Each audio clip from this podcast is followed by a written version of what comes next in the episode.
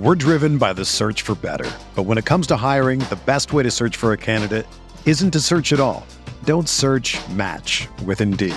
Indeed is your matching and hiring platform with over 350 million global monthly visitors, according to Indeed data, and a matching engine that helps you find quality candidates fast. Ditch the busy work. Use Indeed for scheduling, screening, and messaging so you can connect with candidates faster. Leveraging over 140 million qualifications and preferences every day, Indeed's matching engine is constantly learning from your preferences, so the more you use Indeed, the better it gets. Join more than 3.5 million businesses worldwide that use Indeed to hire great talent fast. And listeners of this show will get a $75 sponsored job credit to get your jobs more visibility at Indeed.com slash BlueWire. Just go to Indeed.com slash BlueWire right now and support our show by saying that you heard about Indeed on this podcast. That's Indeed.com slash BlueWire. Terms and conditions apply. Need to hire? You need Indeed.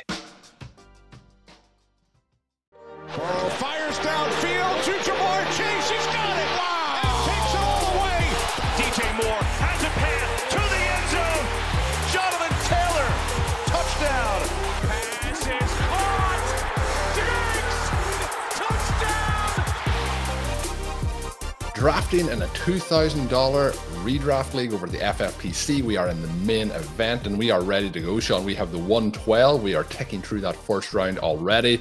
We did talk a little bit about this on our previous podcast, talking some potential strategy from those late picks. So excited to see what we do over the first couple of rounds, but what happens moving forward. It's Justin Jefferson, Travis Kelce, Ja'Marr Chase, Christian McCaffrey, Tyreek Hill, Austin Ekeler, Cooper Kupp, and Saquon Barkley off the board as things move forward. Sean, there's three selections before our pick as Stefon Diggs goes off the board. What are you thinking here at the 112 as we attempt to win the $1 million top prize?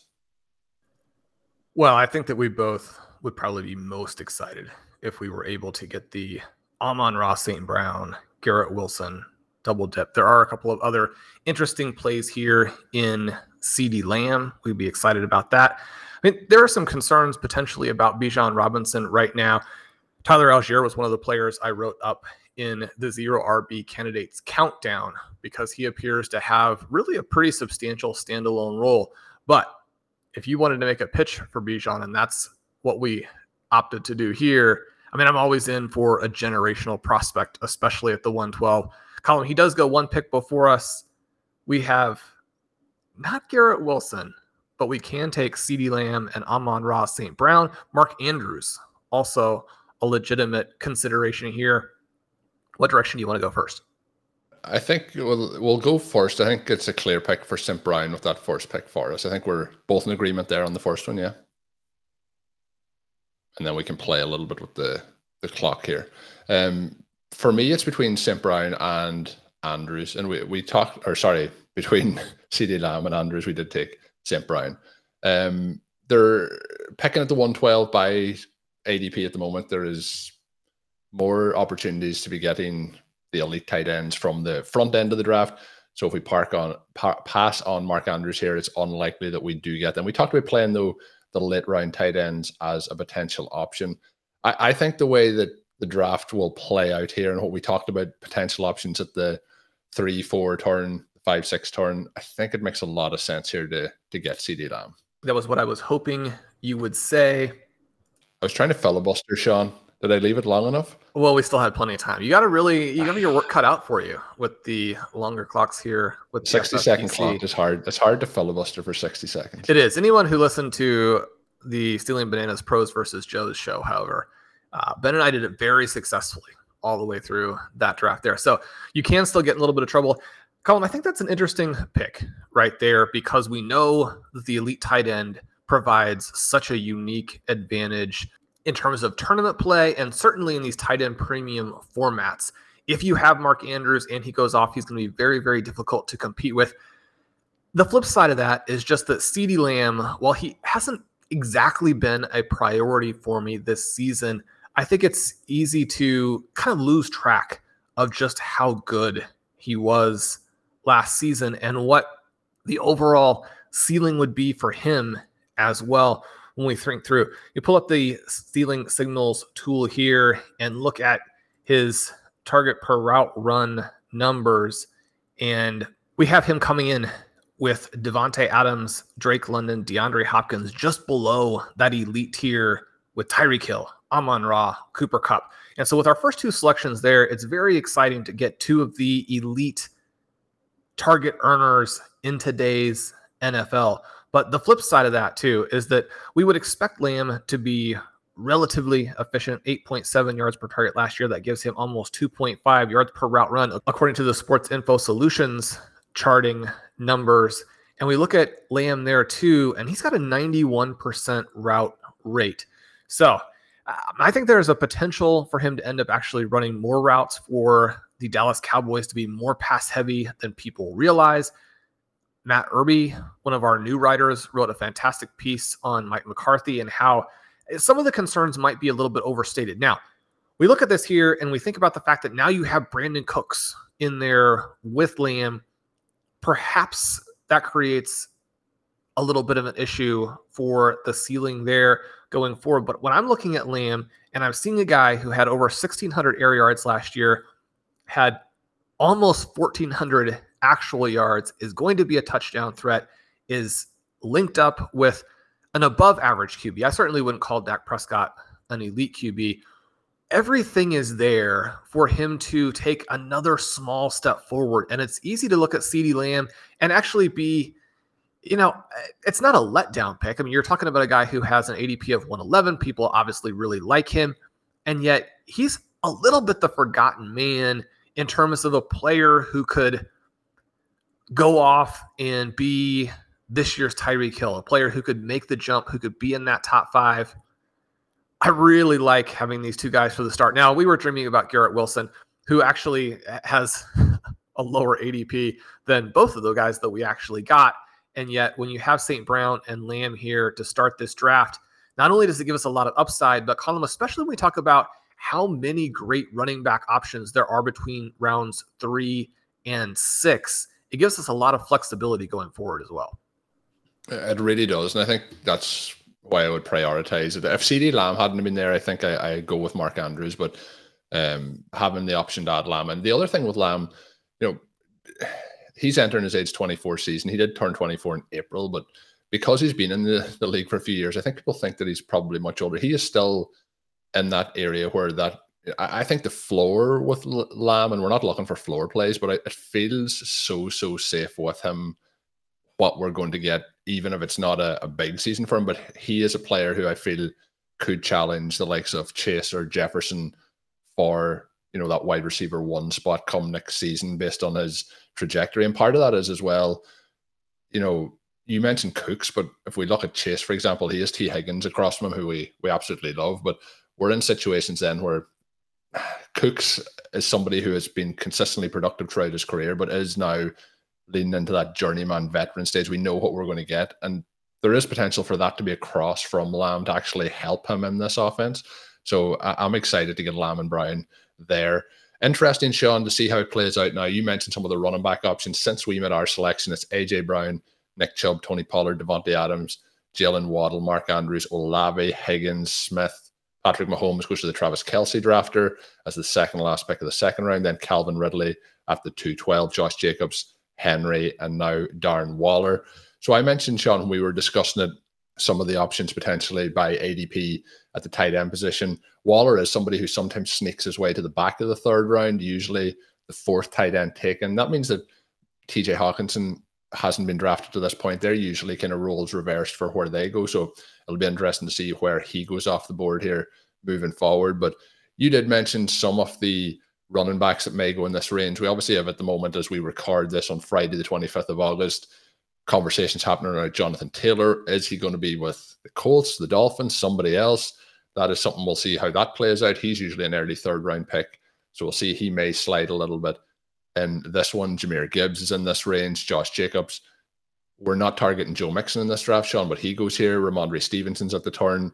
We're not targeting Harris, but the players we're really looking here is Gibbs, Stevenson, Etienne, and then Breece Hall. Now, Breece Hall is generally a late fourth round pick, but we should have some options here at the turn. And as I mentioned, that TJ Hockenson does go the next pick after Darren Waller and then Jonathan Taylor. So there is a lot of options. Sean, you were trying to see on our latest podcast if I would kick things off with six running backs through the opening six rounds. Now, I, didn't do that. I, don't think Sean ever realistically thought I was going to do that. But when we had, you know, if it was Bijan that hadn't have went, let's say Amon-Ra St. Brown goes at 11, Bijan would come into that potential conversation. But when we get to this next turn, the three, four turn, it seems like a real place to to get yourself two kind of anchor running backs with superstar potential.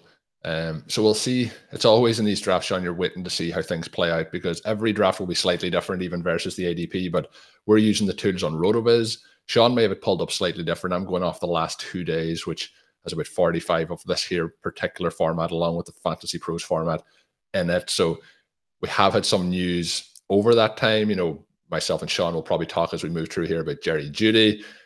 Uh, obviously, with JSN with his injury, some players potentially missing the starting portion of the season, but that may, Sean, lock them in as still been targets for us, maybe in a, a, round later. So we'll get to that point. They wouldn't really be in conversation here, I don't think, at this 3 4 turn. But as we talk, we are four selections away. None of those running backs have gone off the board in Gibbs, Etienne, or Stevenson, along with Hall. But the, you know, Jahmyr Gibbs is usually the 304, and Joe Mixon's after going off the board at the 308. So what are you thinking here? Are you are you hoping that Gibbs makes it a few more picks here in a slide? Can you see any reason why he would be sliding hit picks past ADP? no, not really. Not really. You have Josh Allen who goes a couple of slots before us there. He's sort of the last of the big three. I think Gibbs is going to go at the 311. I'm, I'm going to predict it now. He goes at the 311 here. Well, over the last three days, Gibbs has been at 304, as you mentioned, for him to get all the way to 312. You know, this early in the draft to have a player who's that interesting fall eight slots would be pretty compelling. Now, you and I are going to have some chances at other backs. We would also have some Brian as well. In all part of the conversation. Yeah. So, I mean, I don't know exactly how. I think you would have to take it if it gets there past ADP, but um, you know, I think you could work with the the running back and the wide receiver here on the same roster. Yeah, you can work with it. I think that when you look at how you'd want that week 15 to 17 race to play out, I mean, you want your running back if you draft one here to have a shot to go for you know 70 to 100 points and i mean that's a big ask gibbs would have to catch a lot of passes to do it if he and st brown are playing both in that underneath capacity. You know do they cannibalize each other a little bit? But colm is right. Gibbs does go at the 311 not surprised by that. Every pick that he slid by was more surprising than when he does get taken. So, Colm, we're looking at Rhamondre Stevenson, Deebo Samuel, Breece Hall as the three names that we have on the board here. The three. We're not adding Etienne to that list, no. Etienne could also go. The other player we would have been looking at here would have been Keenan Allen. So the last two picks take our two of our prime targets, but we still have four left. Colm, we have 20 seconds. Who do you want for the first of these two guys? I, th- I think ET or, or sorry, Stevenson. I think we're both agreed on. Okay, so we'll grab yeah.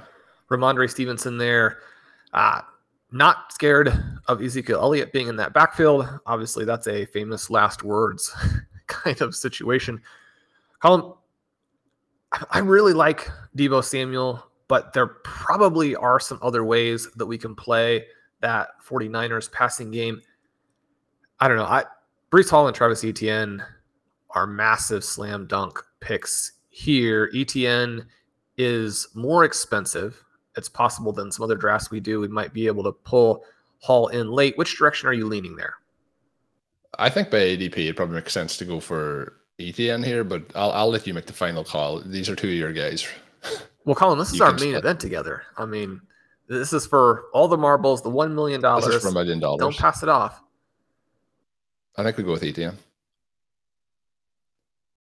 So as long as I successfully click it, I was gonna say we don't get Najee, but we have we have multiple guys in the queue there. The worst case would have been timing out on Deebo Samuel. We take yeah, if we, if we had taken Najee, Sean, I would have. Uh, I think we would have finished up. That would have been the last episode of the Road RotoViz Overtime podcast. I think the final episode is four draft picks and then four draft picks and in the main event. We don't even finish the draft; we just end the end the show.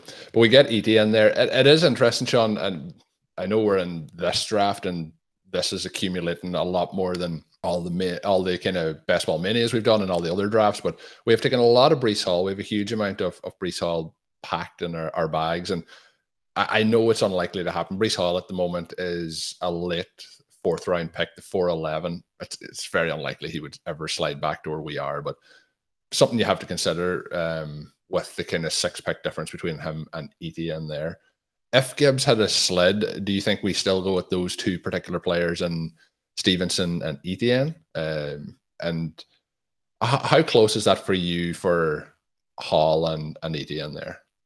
I have those four guys just with almost identical grades. And I think partly what you're trying to do there is figure out what you are trying to accomplish with this specific pick. So, I mean, I have Gibbs ranked as 302, Stevenson 304, Hall at 307, Etienne at 310. And so, from that perspective, Etienne is the lowest of the group, but I have them all above where they're going by ADP. I mean, there are some mild concerns about Tank Bigsby with the Jaguars that, in my mind, are probably, I don't know if more legitimate is the right term. I certainly think that Dalvin Cook is a much better running back than Tank Bigsby. At the same time, because they're in different parts of their career arcs, you know, even after they make the plunge and go with Cook, if Breece Hall looks absolutely fantastic, then I mean, he's going to get the work that he needs to pay off at that spot. I mean, you could, the rhetoric out of Jacksonville has been confusing enough that it does raise some eyebrows. They talked about Etienne rushing for 1,600, 1,700 yards. You would expect him to put some receiving production on top of that. And at the same time, they seem to think that they can get Bigsby a lot of production as well. Now, we know that these NFL teams are going to have committees in 2023 in most cases, but anytime that there's as much enthusiasm for the backup as there seems to be, you want to be at least price aware as you're drafting the star. But you know, we go back to the really fun shows that Ben and I did for Stealing Bananas, where he had Travis Etienne as next year's 112. I had Etienne in the second round. When you're getting that player at the 401, I mean, you can handle a little bit of that risk. Again, Etienne, one of the most electric backs in the NFL, wrote a big piece about him and how he compares to even guys like a Jamaal Charles. He is set to go off this season. And I mean, he's one of my favorite ways to play this Jaguars offense, where I like all four of their receiving targets, but those guys are tricky in relationship to price. And then Trevor Lawrence, I think, is actually a really nice buy. And yet at the same time, I don't know that Lawrence addresses structural concerns that you have from a big picture perspective. So as we kind of think through that and where our different incentives are and how we want to play Jacksonville, it always comes back to Travis Etienne being this elite player at such a perfect price. Yeah, I would agree with with all of that. And it, for me, it was really neck and neck between between him and Hall. And uh, you know, on a different day, I might have leaned a different way. It's always going to be interesting, Sean. When we record these, we have in the past had teams that made finals. We've had teams that have won big money. And it's always interesting to listen back and see where some of the kind of 50 50 calls were who you went in on and who you went out on and how that works out, both positively and negatively. The Travis Etienne versus Breece Hall one could be interesting. But the thing is, across the board, we're going to have a lot of both of those guys. Interestingly, in this draft, Sean Lamar Jackson makes it to the um, 4 9. And something that I love that the FFPC have added into the website over the last couple of months is also the you know, instead of having to calculate every single time there's a pick, it does now, similar to underdog ad and the exact pick number as we go through, which for most people it probably doesn't matter, but for streaming drafts, it makes it very convenient. Breece Hall does go one pick after Lamar Jackson. The reason I mentioned Jackson, Sean, something that I had considered doing, but I didn't really want to invest as much in one specific offense through three rounds is it is pretty possible if you take Andrews at that 201 spot to potentially get Lamar Jackson then at the 312 or the 401. We didn't talk through that as a possibility at all, but it was something that I had kind of been been playing around with. But I feel like the way that we started is the the way that I wanted to go.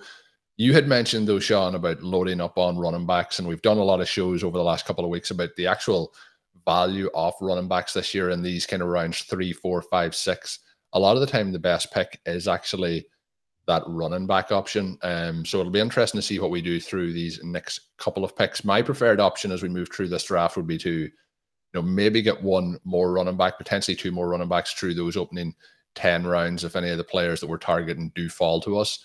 But then I like to get into those zero RB guys then beyond that and try and fill out the the roster that way rather than as you I'll say tongue in cheek said Sean, uh, get those six running backs to start off the draft. But since we did pick Deebo went off the board, DJ Moore, Najee Harris, Amari Cooper, Kenneth Walker, Kittle, Pitts, Jackson, Hall, Diontae Johnson, Mike Williams, Justin Herbert. So we'll see as we sit at the 501 what happens over the next 10 picks before our selection. Which I'm looking at some of the options that you might like. I do see we have clicked Jerry Jeudy into the queue. Obviously, pulled up in, in training at the end of this week and looks like he is going to miss some time to start the season. How are you feeling? How are you playing that moving forward with guys like him and JSN? Are we, for me, I'm still looking to target them, and particularly now when we've started off with two elite wide receivers, giving you that little bit of time maybe to get those guys back on the roster as the season progresses. How are you feeling about those guys? I'm sure if it's a tiebreaker with a similar ranked player available and them, we'll go for the healthy guy at this moment in time. But how are you feeling about Jerry Jeudy at the moment? And I suppose we can a, a later potential target in JSN. How are you feeling about those guys with the injuries? Yeah, I mean, Judy is one of these guys who uh, has just been so frustrating to play. And I keep kind of going back to the well because I do think that if he were to stay healthy, you'd be talking about him as like the wide receiver 14. So I think you could put him in for Calvin Ridley there, and that would be the appropriate price. The problem is just that has never been what's actually happened. And, you know, so the situation yesterday was just another reminder that it's always a roller coaster with Jeudy. And one of the frustrating things that happened last year is that he was injured at the very beginning of games on multiple occasions. So not only do you have the injury in general, but you have the injury for a guy who was actually in the lineup for you. Now, him and Tee Higgins had kind of very weird seasons where, you know, between being active early injuries was just the two of them had strange campaigns. They did. They did. And you don't want to overstate that. You don't want to think that that's going to be overly predictive of what happens in the future, which is one of the reasons why we've targeted him. One of the reasons why my ranking on him has been fairly aggressive. And yet, it just it ends up being so frustrating. So I think the five six turn is actually a pretty decent price for him. If the reports that it's a moderate strain and he might just miss a couple weeks. I mean, if you get Jerry Jeudy at the five six and he misses weeks one and two and comes back healthy, then I mean, I think you're starting to look pretty good. But we do have some other options where we don't have to deal with that. I mean, Chris Godwin goes right in this range. Brandon Aiyuk goes in this range in the last several days, as you mentioned, JSN has almost come back to the 7 8 turn. Now, I mean, the problem there is that you're going to be sitting there thinking, you know, throughout the entire seventh round, like, make it, make it, make it, make it. And he, I mean, he's going to go a couple picks short. It just, I don't think it's realistic to get back to 712. So we're probably not going to get him. We kind of put that out there into the universe, and maybe the universe gives us one back. I think we'll get him, Sean. I think he'll come back. Okay. Okay.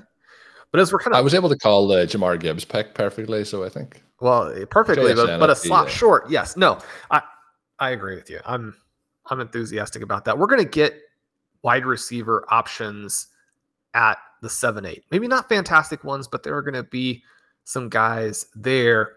So when we're four picks away now, some of the names that we'll be looking at: Drake London, Dallas Goedert was really someone that I was hoping would fall to the five six because that would address a big need.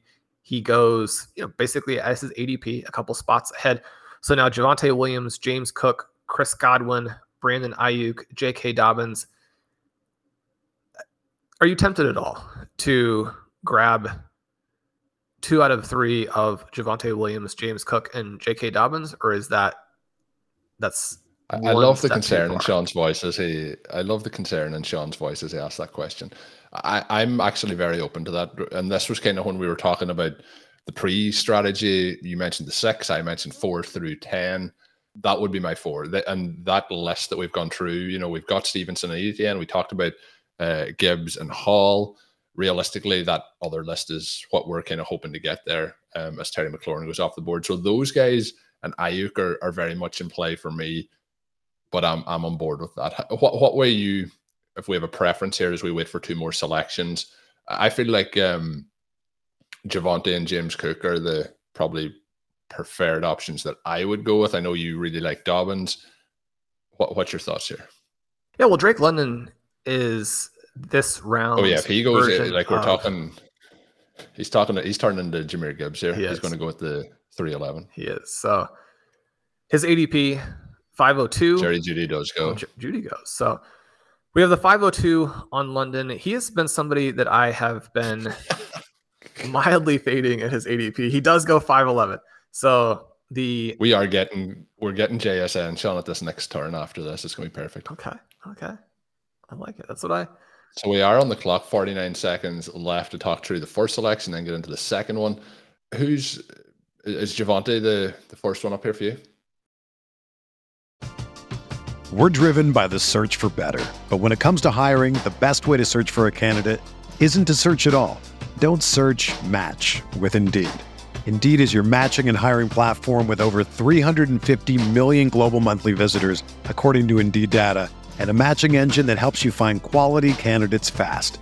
Ditch the busy work. Use Indeed for scheduling, screening, and messaging so you can connect with candidates faster. Leveraging over 140 million qualifications and preferences every day, Indeed's matching engine is constantly learning from your preferences, so the more you use Indeed, the better it gets. Join more than 3.5 million businesses worldwide that use Indeed to hire great talent fast. And listeners of this show will get a $75 sponsored job credit to get your jobs more visibility at Indeed.com slash BlueWire. Just go to Indeed.com slash BlueWire right now and support our show by saying that you heard about Indeed on this podcast. That's Indeed.com slash BlueWire. Terms and conditions apply. Need to hire? You need Indeed. Mother's Day is around the corner. Find the perfect gift for the mom in your life with a stunning piece of jewelry from Blue Nile. From timeless pearls to dazzling gemstones, Blue Nile has something she'll adore. Need it fast? Most items can ship overnight. Plus, enjoy guaranteed free shipping and returns. Don't miss our special Mother's Day deals. Save big on the season's most beautiful trends. For a limited time, get up to 50% off by going to BlueNile.com. That's BlueNile.com. Yeah, I mean, you've got that Sean Payton offense. You got the elite peripherals. I mean, Javonte Williams was an incredible football player before the injury. It seems like he is back. Let's go ahead and take the plunge there, and then we can discuss what we want to do in the sixth round. I here. think this is a yeah, this is a bit of a closer decision for me. If we're playing it by you know, if we're just going by ADP, you can tell me your rankings after this with James Cook, usually the five twelve, and then we get Godwin just in the, the mid sixth. Brandon Aiyuk is usually the first pick of this next round.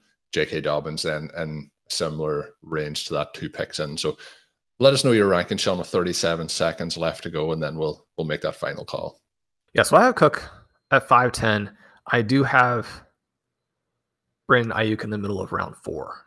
And so Well, the next thing I was going to say to you is I if we don't go wide receiver here and then we do go in the next round and we don't get JSN, who I'm hyping up here, it can, uh, you know, there is still running back options as we move through, through the draft. So I'm I'm not against going that way. Okay, so why don't we go ahead and take Aiyuk there? I think that's a great value and it allows us to do what we discussed at the three four, which is that you have Deebo there. You feel like he's probably, you know, the best player in a vacuum, and yet you're able to go ahead and get Aiyuk at the five six. If we have those guys fairly close together, and I think it only makes sense to have them close together, you can look at their splits uh, in the second half of the 2021 season after Brandon Aiyuk really came on. The first half, obviously, he was sort of in the doghouse. You look at the splits then last year when Brock Purdy took over. In both of those cases, Aiyuk's numbers just massively jump out at you and he looks like a guy who should be going at probably uh, you know mid three. I think it's a really hard choice to take guys like DK Metcalf, Calvin Ridley over a Brandon Aiyuk. And so when you get him at this spot and he does some things for you, positionally helps you balance that. And like you said, I mean, I think that we're going to get some names at the seven, eight turn, but I've also gotten a lot more interested again in D'Andre Swift, somebody who by ADP probably doesn't quite come back to us. And yet he would be another running back option there if we push it a little bit. So instead of getting, you know, just way kind of, you know, out over our skis on the running backs, we go ahead, balance what we're doing here through the first six rounds. And that we've talked all offseason about how you have to manage both the wide receiver avalanche and you have to create some exposure to those running back picks, especially when we're out on the edge, when we have a turn pick as opposed to being in the middle and being able to grab some of those values. Now, it's interesting because the drafter here in 11, whom we've mentioned a couple times, has gotten some great values. The non-value oh, yeah, really, picks really good draft so far for them are, are, pretty interesting too. So that team is named Magazine Drafter, which I do find hilarious. You've got Bijan Robinson, Jahmyr Gibbs, James Cook at running back. You've got AJ Brown, Deebo Samuel, Drake London at wide receiver without having looked that closely at some of the teams that are a little bit further away that from us, I am feeling like that is the team that is our closest competition in the early going. And I say that, you know, a little bit tongue in cheek in that obviously everybody is a, a competitor here. And one of the interesting things, Colm, I think when you look at this board right now is that every team has a QB except for the 10, 11, 12. So we've got the first nine drafters making some bets on these elite QBs. Those teams also are much more heavily loaded up on tight ends. And then we have these three teams at the back who are running back wide receiver. That will be an interesting mix slash battle to follow as we work our way through. But it also does underline how your draft slot makes a difference. So one of the things we talked about is that if you have this slot at the end, it is harder to get those tight ends. Yeah, definitely it's harder to get them. And it's interesting, you know, you mentioned the team and the 11. And what I felt pretty much throughout this draft is players we've talked about are players we were thinking about potentially getting. And I know they were values for them in London and Gibbs particularly, but they are drafting the kind of same profile and same targets of players that we would be considering at that particular time of drafts. And and that can sometimes be tricky because now when we're waiting for players to come back, we're going to have to watch them every single time don't be surprised if they snap up a, a fallen JSN here as it comes back around. But the other thing to note is on the other side of the board, some of those teams are potentially making decisions based off what players are doing to the left of them. For example, in this particular draft, if you're drafting at the six, you're thinking about what happens before it goes to the one and then back to you. We see those teams with tight ends, quarterbacks, and some of those players being pushed up a little bit in terms of ADP. Not much, but a, but a little bit as we we look through it. So we won't be picking Shawn now for another about 13, 14 picks. But so far as the draft is kicked off, I'm I'm very pleased because there can be, you know, the fear of the the 12th slot is when you get to say the the sixth round, you're like, I, I really dislike this team. this team is not going the way I, I would have hoped. But if we, you know, talk through this, the scenarios we talked through on last Friday's podcast, this is pretty much what what I was thinking we would hopefully do through those opening uh, five, six rounds. So I think we're off to a really nice start. Gives us lots of options here as we move forward, but will give us some challenges at both tight end and quarterback. Uh, feels like now we're into you know potential players like Tua, for example. It'll be interesting when we get to that range if we talk about Dak Prescott. Not somebody I'm actively targeting this year, but now that we also have CeeDee Lamb, you know, we did talk off air last week. If we got Wilson, would we take Rodgers? Does that same thing kind of apply to Prescott, who does go a couple of rounds earlier usually than Rodgers? But we may be into that late later conversation, and, Jared Goff would obviously come into play. His ADP at the moment, 14th round. So lots of things to talk through, both tight end and quarterback as we move forward here. But Shawn, one of the things that I wanted to mention was, you know, with tiers, with how things can play out. You mentioned getting the two elite options at the two, the one two turn we obviously get St. Brown, who is, you know, at that point the one, two, three, four, five, six, seventh wide receiver off the board. We then we get Lamb, so we get two of the top eight guys that go off the board. That second round is two running backs off the board, one tight end, one quarterback. The rest of those players all wide receivers. So it kind of starts a little bit of a run there, which also means that we don't see a huge amount of the running back targets that we'll be considering at the next turn going off the board. And then in that third round, we get two quarterbacks, two tight ends, only the two wide receivers, but it's the last two at the very end of that kind of option of Allen and DK Metcalf. But that also is what pushes Gibbs almost to us, gets us Stevenson and Etienne. I think that those opening four rounds played out probably as well as they could, barring us getting Gibbs um, at that point, and I, I don't think there's much splitting that.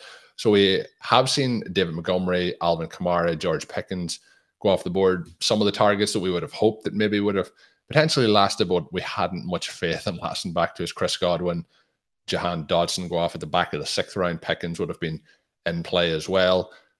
How are you feeling as we we sit here? Is there a holding of the breath to see what happens with the likes of D'Andre Swift and uh, obviously JSN is the other pick because he is he's getting back to us here. Well, I, I I think that you have hit it, and that we do expect the very last pick that he could go in would be that drafter at the 7 Eleven. So when we look beyond that, we're looking at guys like Jordan Addison, Zay Flowers, Skyy Moore, Elijah Moore, Quentin Johnston. The rookies there are interesting because we won't have to play them in the first couple of weeks unless we have more injuries between now and the start of the season. When you go through six and you have this 3 3 start that we have, that would be your two running backs, your two wide receivers, and your two flex spots.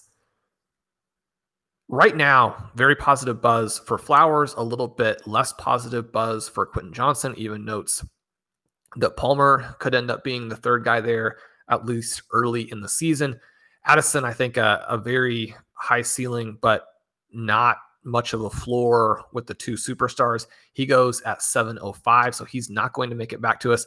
And then the other conversation, Marquise Brown, interesting because it does kind of set you up to start thinking already from the very beginning of a very late Kyler Murray selection at QB. And uh, you had mentioned Dak Prescott. I think for me, Jared Goff would be the guy. Prescott has an 11th yeah. round ADP. Goff has a 14th round ADP. That's a pretty meaningful difference. And I think that Goff is actually the better pick, even just in a vacuum.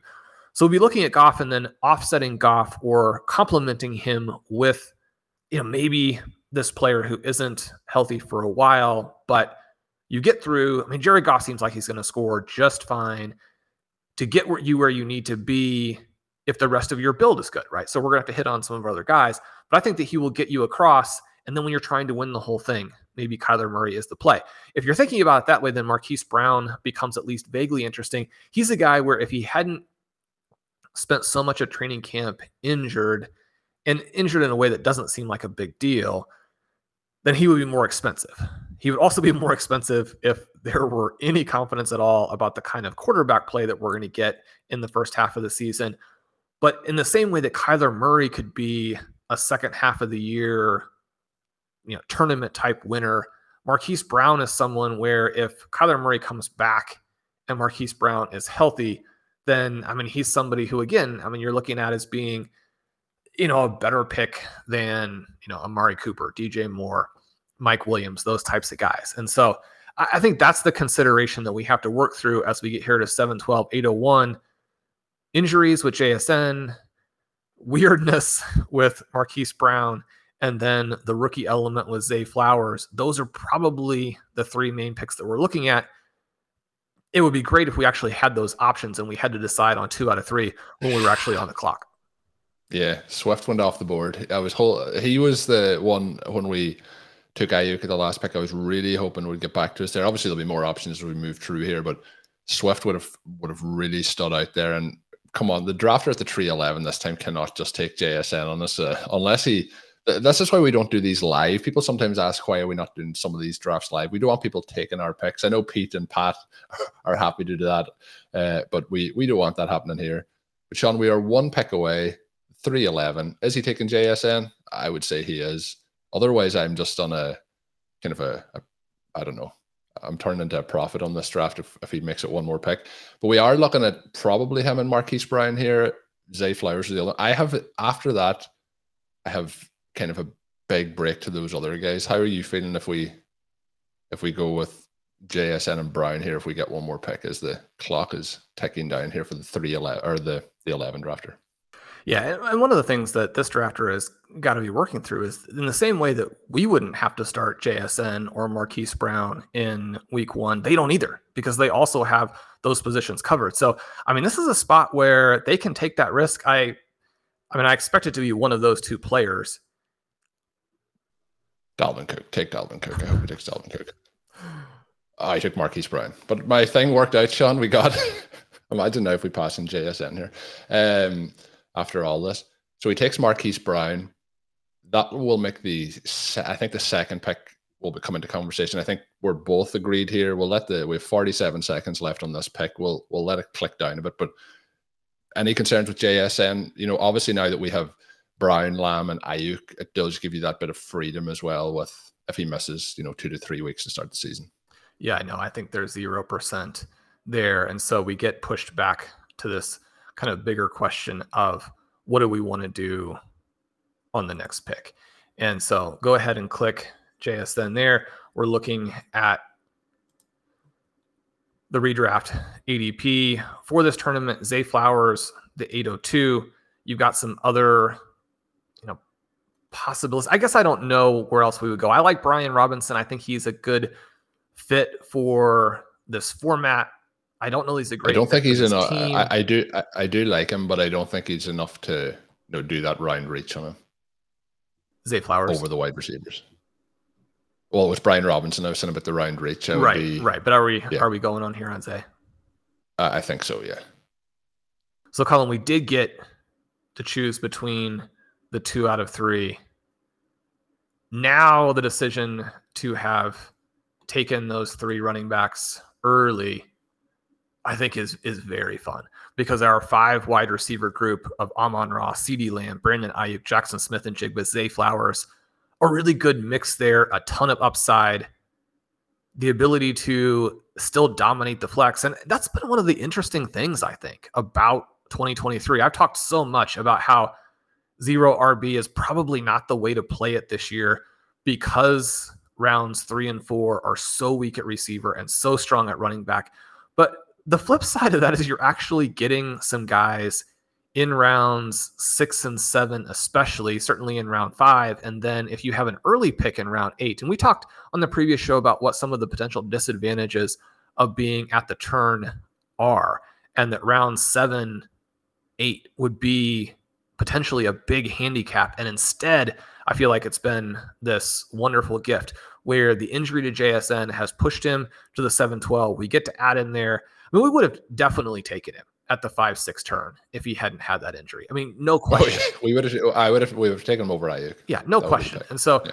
you get him coming all the way through back to the following turn, and then Zay Flowers. Um, more questions there because you have to like Mark Andrews. And then, the, I mean, Rashod Bateman is still there. The passing offense probably not going to be high volume enough to make all of these guys winners. And you know, I've said throughout this entire process, the Zay Flowers actually does have some warts on his prospect profile that you don't want to completely ignore. And yet, you also don't want to ignore what the player is just actually doing. And he's been fantastic in camp. He's looked great in the preseason games. The Ravens are raving about him. I right now I have a really hard time with Jordan Addison going ahead of him. And it's not like he's going ahead of him by like multiple rounds or anything weird like that. But I would prefer Flowers straight up. And so to have that mix at this point in the draft, we've always said this. The structure is really important, but so is player selection and player selection from a profile perspective and then also from a humility based perspective but when you put those things together and then you look at the board here, but if you were just a, if you didn't know ADP and you said, okay, we're going to start with five wide receivers, and those receivers are Amon-Ra, CeeDee Lamb, Brandin Aiyuk, Jaxon Smith-Njigba, and Jay Flowers, Zay Flowers, you'd be like, well, I mean, maybe you're thinking you could have gotten a little bit more, but you're fine with that. And then, you know, if the curtain is pulled back, the blindfold is taken off, and you're like, oh, but you also have Rhamondre Stevenson, Travis Etienne, and Javonte Williams on your team, you'd be like, what are you talking about? Right? That that's not possible. And so again, that's not to say that we're going to win this league or anything to that effect. You look at again the other side of this board, and there's a lot of purple, there's a lot of red. Those teams have the elite QBs and tight ends that are going to make a difference, right? We're going to have to figure out ways to make those points up. But, but I love this, right? I love it. And it's one of the reasons why we've had so much fun this season because I don't want to say that drafting had become automatic in the past. That's never true. And if you feel like that's what you're doing, then you really want to kind of refresh and make sure you're questioning everything that you do. And yet, it's been such it's been such a wonderful experience to be able to go through and do some different things in drafts. And Colm, this is probably the most fun I've had in a decade.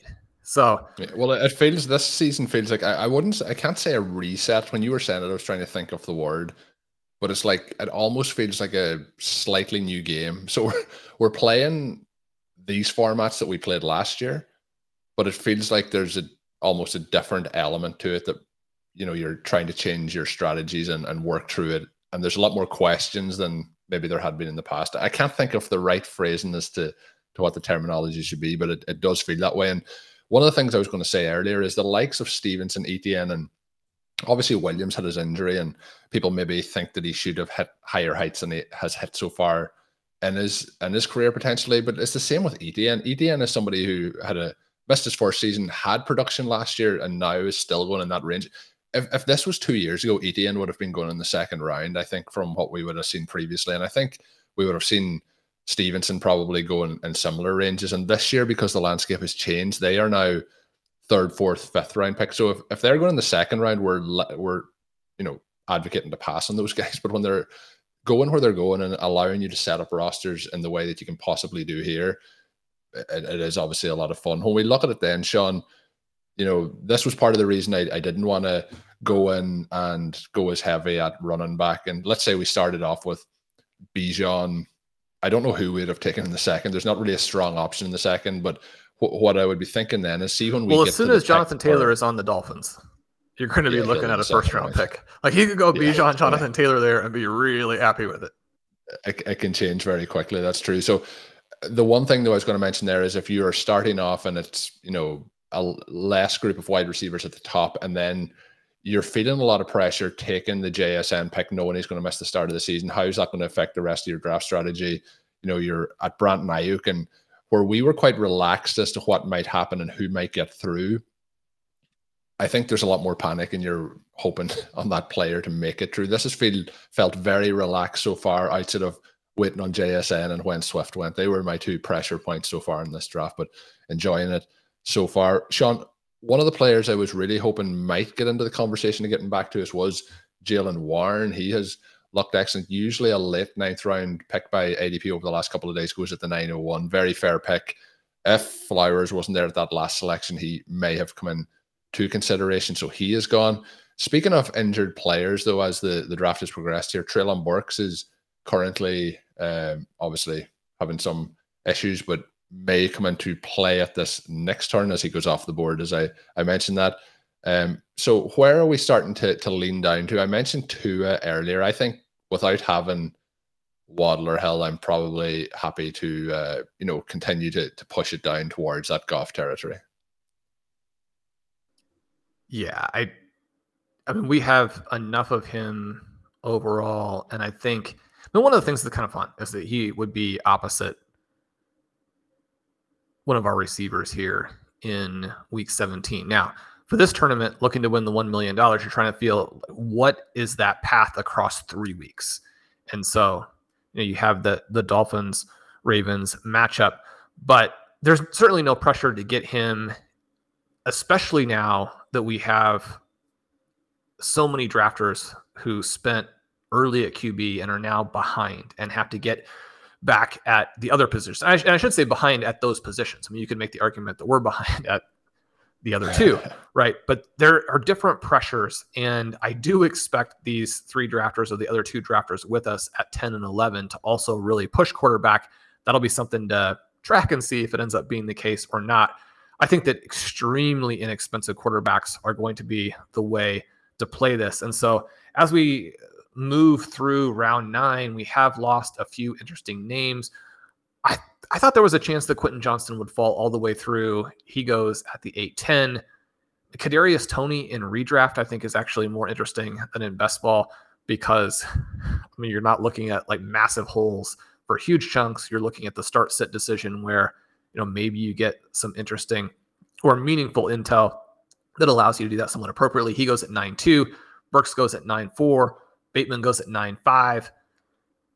The guys that I have here on our board are Brian Robinson, Romeo Doubs, Rashad Penny, Sam LaPorta. Two, two, players I would love to go here. There's three selections, Shawn. Sorry to interrupt, but we have obviously taken their co-partners, but Perine and Bigsby going before us here would be nice. It would free up a lot of options now that we have obviously the other side of those.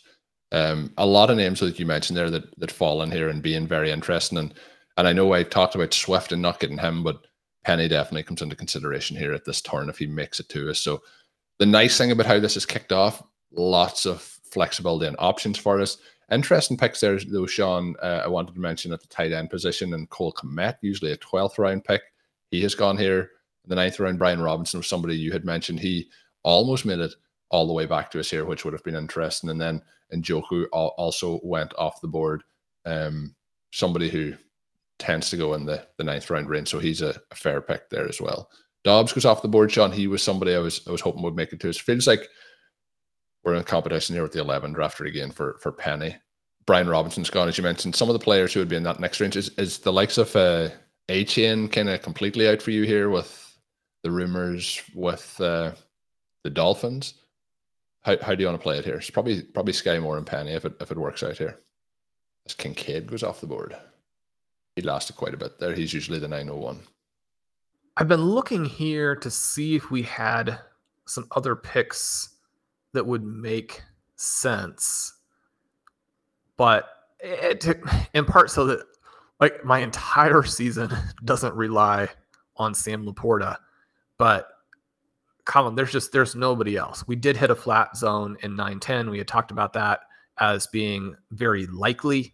I think we go LaPorta on this first pick, address that tight end position, and then see where we want to go in round 10.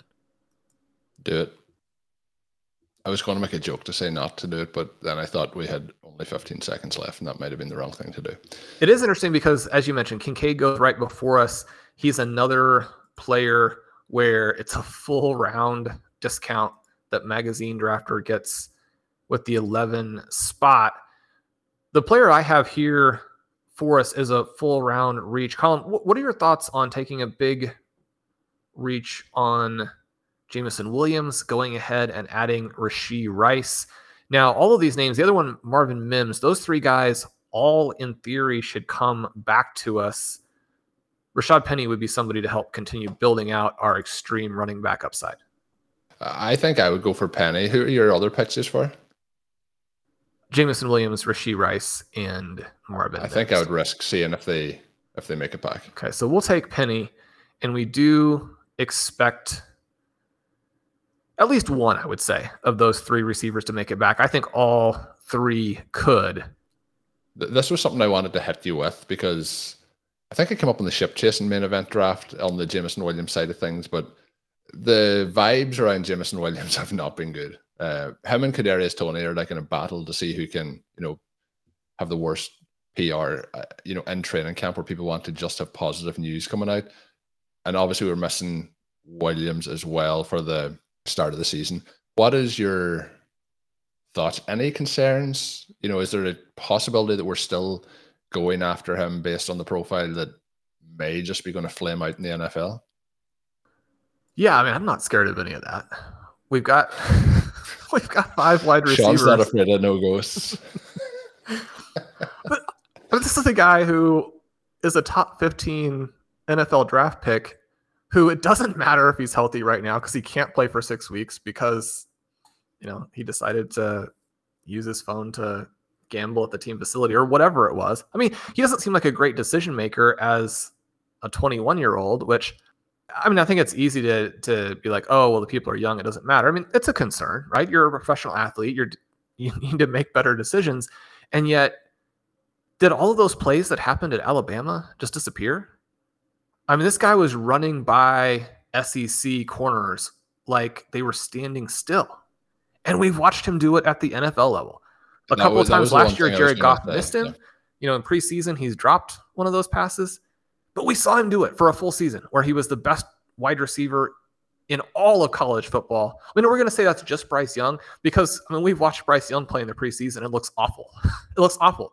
Like if you gave Bryce Young the choice of the guys he's got or Jameson Williams, I mean, do you think he would hesitate for a split second?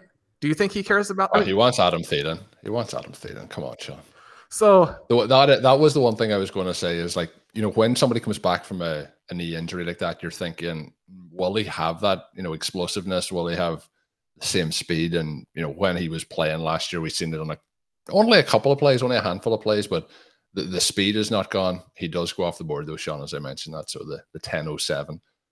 I, I would agree that the upside is is still immense, but the concerns are definitely there. With that pick, So, we did take LaPorta. I mean, we we have Jameson Semperine. JC and KC. So the folks in KC know what's going on, Colm. Yeah they know they know what's going on. But was there i guess you know if we if we look to get Goff last year or in the sorry later in the draft do we want to? I, I guess the answer is going to be yes. Shawn's going to say that the detroit lions are are ready to take that next step forward again because we were all in on them last year when people thought that they were going to be a, a bad offense but would that be too heavily in, invested here in the the lions? Well, I- I mean, once everybody agrees with you, it's no longer exciting to do. So, I mean, are we still in on the Lions now that we know that they're good? We get an interesting value Oh, that, there that was last year in round 10 with Deshaun Watson going to Draft Sharks. So that'll be an interesting one. Again, Matt will be a good article on Watson and kind of thinking through his range of outcomes. Make sure you check that out on the site. And Colm, that coupon code RV Radio 2023 is good for you this week. It'll get you 10% off that one year subscription as you look at the great work from Blair Andrews. I do think that Curtis Patrick is going to have a piece. We've had some cool nuggets from Dave Cabin. Obviously, Matt has been on fire in his debut for RotoViz. Michael Dubner doing some cool stuff. I think we're going to have part three of Connor O'Driscoll's series on how to win the FFPC Best Ball tournament. So, all of you best ball and specifically FFPC enthusiasts, which I'm guessing a lot of you are as you're listening to this main event draft, you're going to want to check that out. Colm, we've been having so much fun on the site this week. Use that coupon code, save yourself some money. 10 rounds are now in the books. Yeah, so we have St. Brown, Lamb, Stevenson, Etienne, Williams, that's Javonte Williams, Aiyuk, JSN, Zay Flowers, Sam LaPorta, Rashad Penny. We'll put a pin in it there for today's episode. We have to come back and finish it all off, see how we round out the rest of this team, what we do at quarterback, how we fill out the wide receiver positions, what other tight ends we look to address, and we'll do that on the very next episode of RotoViz OT. We're going to have the episodes coming out Monday, Tuesday, and Wednesday this week. So you're going to have a bonus episode in there as well. So come back, check that out. Make sure you are subscribed. My name is Colm Kelly. You can follow me on Twitter at Over. My co host is Shawn Siegele. Check out all of Shawn's work on rotoviz.com. And until we are back, have a good one. Thank you for listening to Overtime on RotoViz Radio. Please rate and review the RotoViz Radio podcast on iTunes or your favorite podcast app. You can contact us via email at rotovizradio at gmail.com. Follow us on Twitter at RotoViz Radio. And remember, you can always support the pod by subscribing to RotoViz with a discount through the RotoViz Radio homepage, rotoviz.com forward slash podcast.